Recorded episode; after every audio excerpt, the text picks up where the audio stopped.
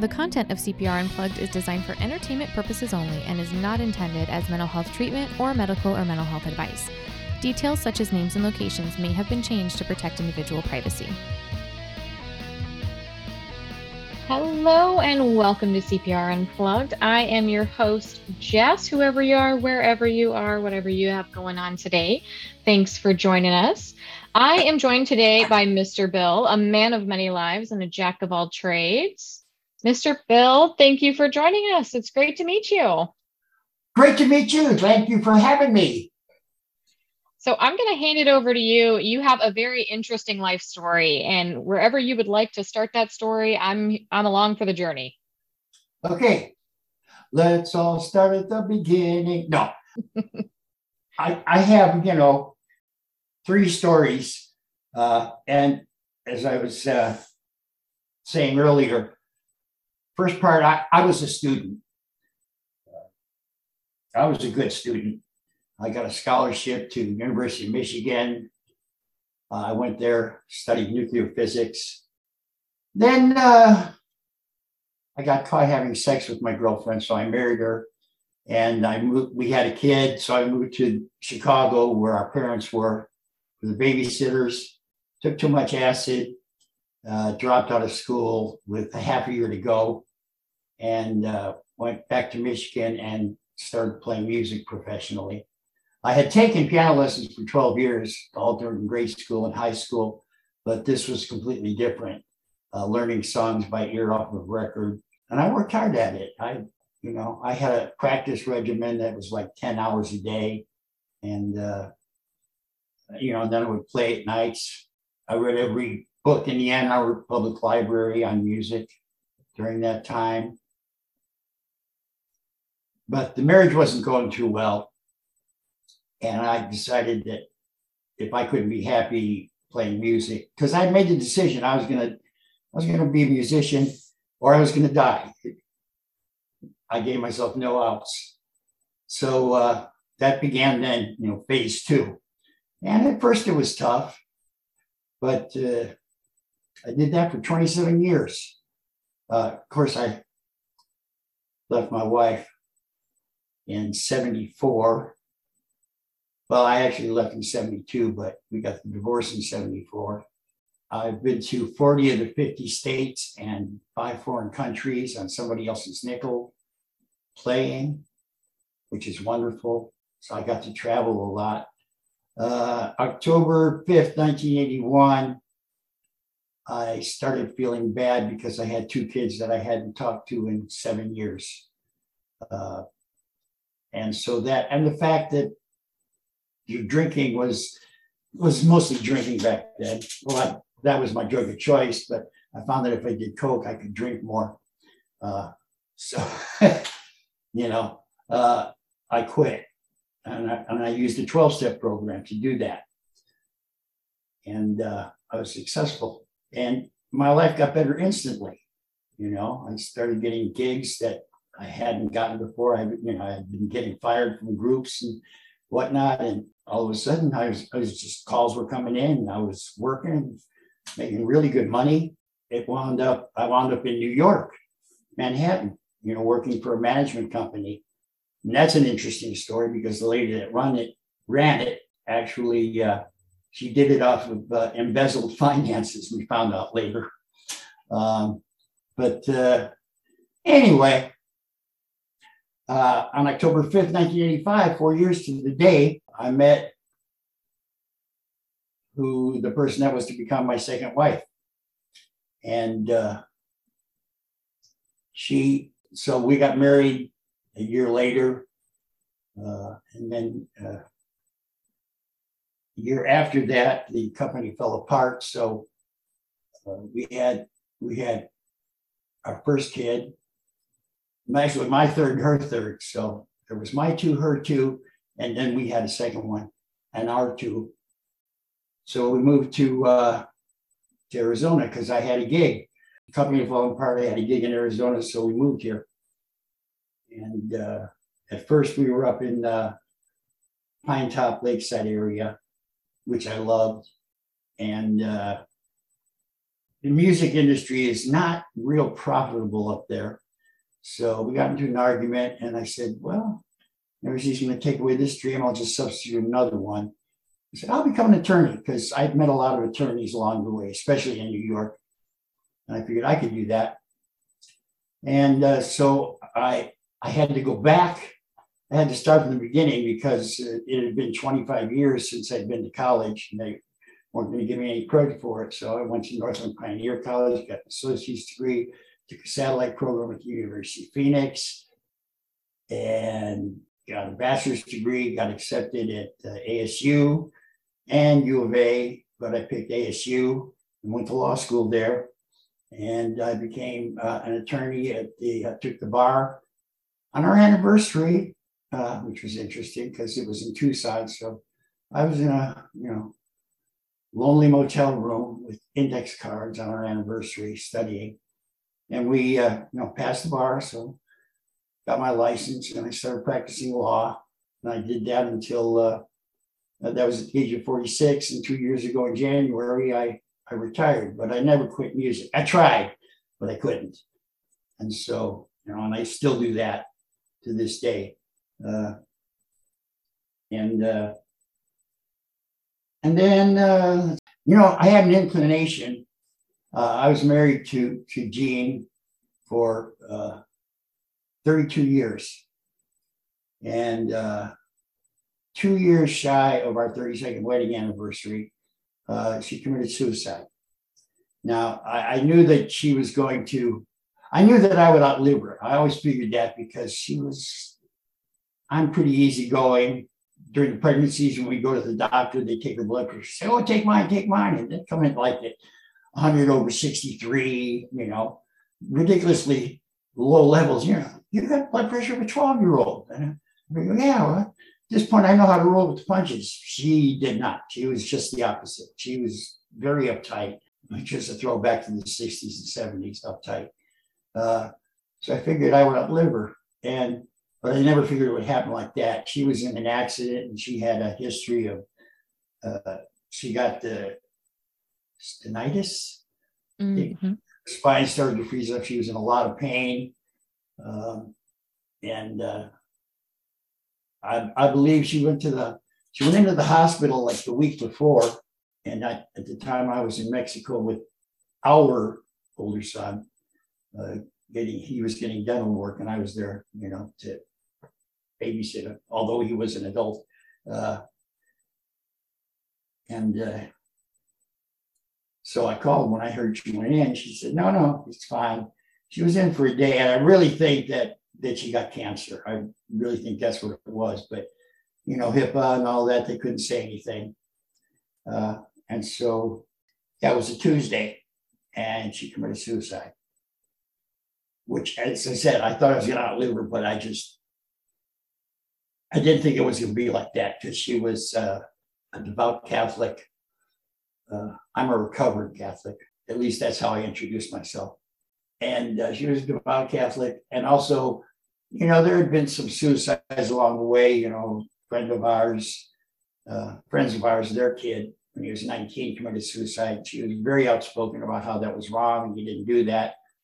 So uh,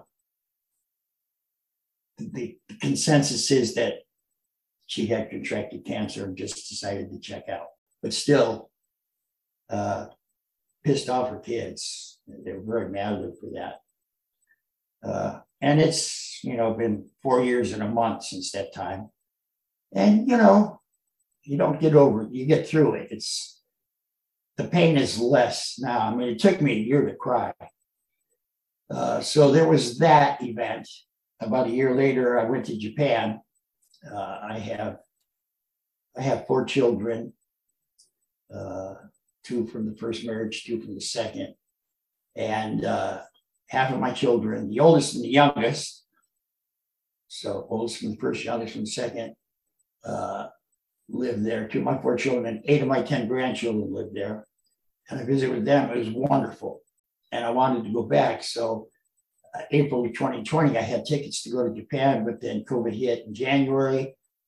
Couldn't go to Japan. I was still getting over my wife's suicide. And uh, yeah, so I started uh, using opiates, and uh, I tried uh, cold turkey a couple of times. I couldn't do that. Tried weaning myself up. I couldn't do that, and I realized that uh, I was going to die. you know, I mean, the way I was going, uh, I was going to die. Uh, and so I, I was terrified. I think I was more terrified of that than I was earlier when I when I quit the first set of drugs back in '81. So I, uh, fortunately, uh, at my age, I, I have Medicare and, and Advantage plans. So I I called on a Friday and I was in uh, rehab on Saturday, and uh, and I'd already, you know, thank God for for the twelve step programs because I knew it worked because I haven't had uh, alcohol in almost forty one years now, you know.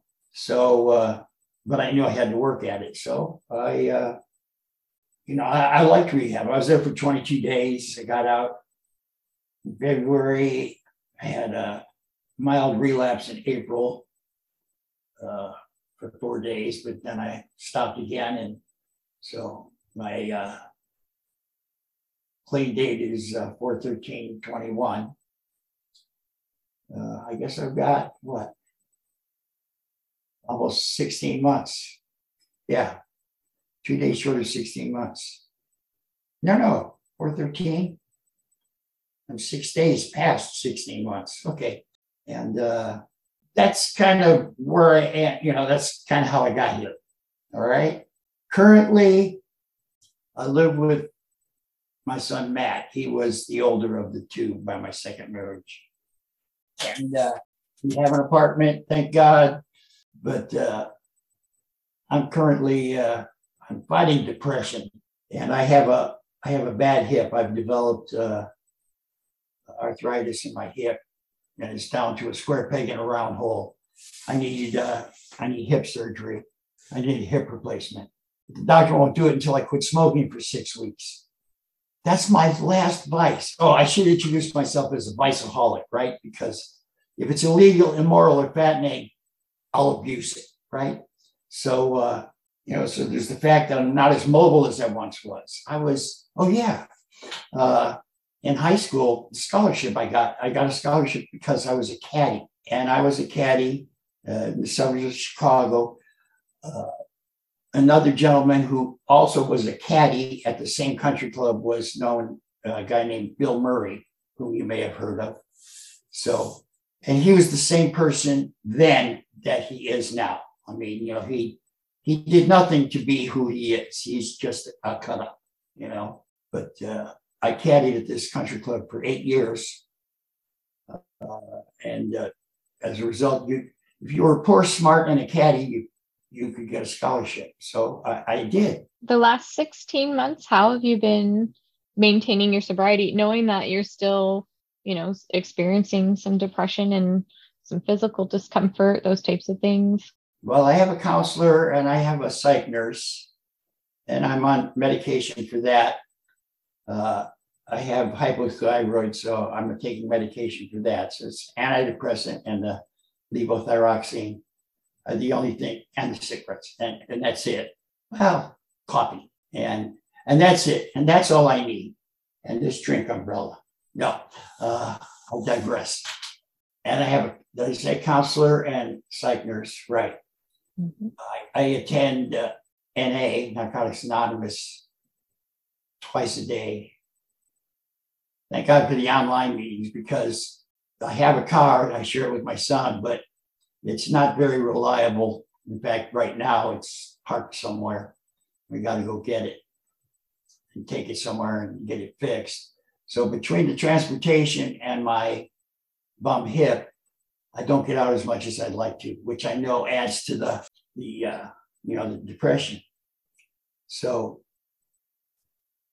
but what I have to do is is uh, not beat myself up because that's a that's a snowball rolling downhill because you're depressed, so you don't do anything, then you beat yourself up for not doing anything, and you get more depressed, so you do less. you beat yourself up some more, you know. And I don't want to go that route. So I, I work on doing things that I like. I, I like playing piano. I like practicing and learning new things, even though I really don't need to practice anymore because uh, I'm really good at what I can do. I learned, and I learned something from from playing piano that I, I carry over into my into my non-musical life. Let's put it that way. I used to. I worked with a lot of big names, uh, and a lot of keyboard players and other musicians that were just monsters. They were just incredible. I go, oh man, you're you're like a monster. They go, oh no, no, you're the monster. And I went, no, no. And I began to realize that they did things that I couldn't do, but I did things that they couldn't do. And and it's that way in life, you know, as a person. There are things about me that are me and make me unique. And there are things about you or anybody that are unique about them. Uh, I think it was uh, it was either Don Miguel Ruiz or Deepak Chopra. I like to do a lot of reading on uh, metaphysical, philosophical, religious, spiritual things. I really enjoy the, uh, the books for dummies and the uh, idiot's guide books. They're really well written. But, uh, you know, I realized that there are things about me that are unique, you know, and if you find what it is about you that's unique, you, you do that. I, I was told uh, at one point, look, Bill, why don't you just work hard, make a lot of money, and then do what you love? And I thought, well, why don't I just do what I love? And, and the money will come. And uh, it's worked out. I, even when I was an idiot, I mean, I tell people at 12 step meetings, I, I have three rules. One is somebody up there likes me. Two is money falls from the sky. And three is do your best and have fun. And when I do that, things are good.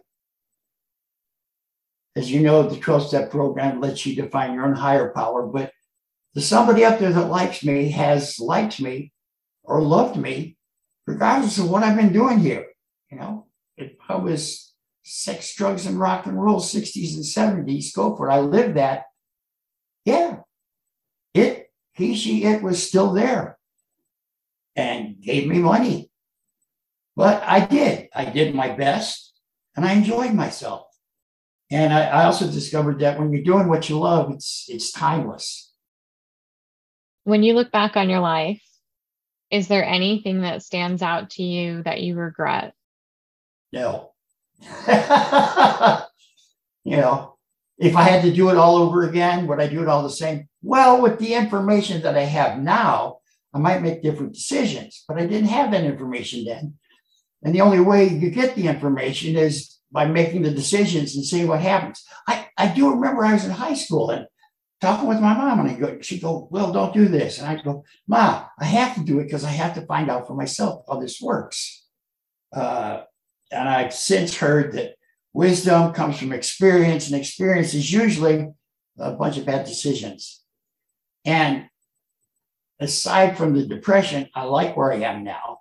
I, you know, I rebuilt my relationship with my two oldest children from the first marriage.